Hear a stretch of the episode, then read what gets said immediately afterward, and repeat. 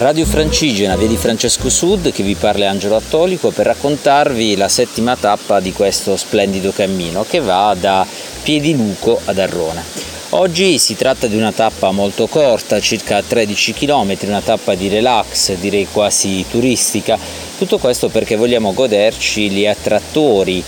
di questo cammino, principalmente legati all'acqua. Infatti già uscendo da Piediluco si costeggia il lago che merita di essere visto a passo lento, per poi proseguire lungo il lungo fiume Velino, eh, scusate il gioco di parole, che ci conduce alla cascata delle Marmore. Infatti credo che la cascata delle Marmore sia uno degli attrattori più importanti di questo cammino, si tratta infatti di una cascata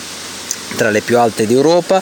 che ha un dislivello complessivo di circa 165 metri e deve il suo nome a un equivoco, infatti il suo carbonato di calcio presente sulle rocce, essendo eh, di colore chiaro, ricorda appunto il marmo. In ogni caso ci sono tre salti che è possibile eh, apprezzare perché il, l'area della cascata delle Marmore, cui ingresso a pagamento, eh, in realtà è all'interno di un parco naturale anche considerata zona SIC, dove ci sono diversi sentieri escursionistici che eh, si possono ovviamente percorrere. Quindi vi invito eh, ad attraversare questo diciamo splendido territorio e a fare una visita alla cascata che è sicuramente eh, un punto eh, da valorizzare del cammino stesso.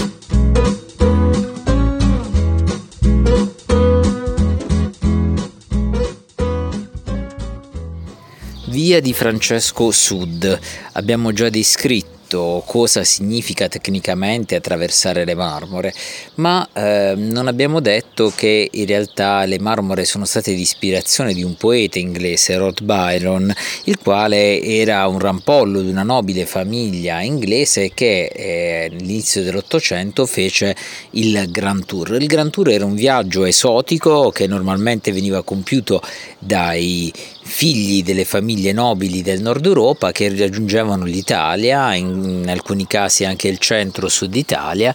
eh, nel momento appunto della maturità. Lord Byron non fece eccezione e infatti raggiunse le marmore nel 1817 e le descrisse come orribilmente belle. Questa fu esattamente la definizione che lui scrisse nel quarto canto del poema Child Herald Pilgrimage e um, in realtà lui rimase incantato da, questi, da questo e da altri luoghi ovviamente dell'Umbria, ma quello che è importante è che tutt'oggi c'è un piazzale a lui dedicato in cui c'è una scultura di eh, arte contemporanea che ricorda il suo passaggio.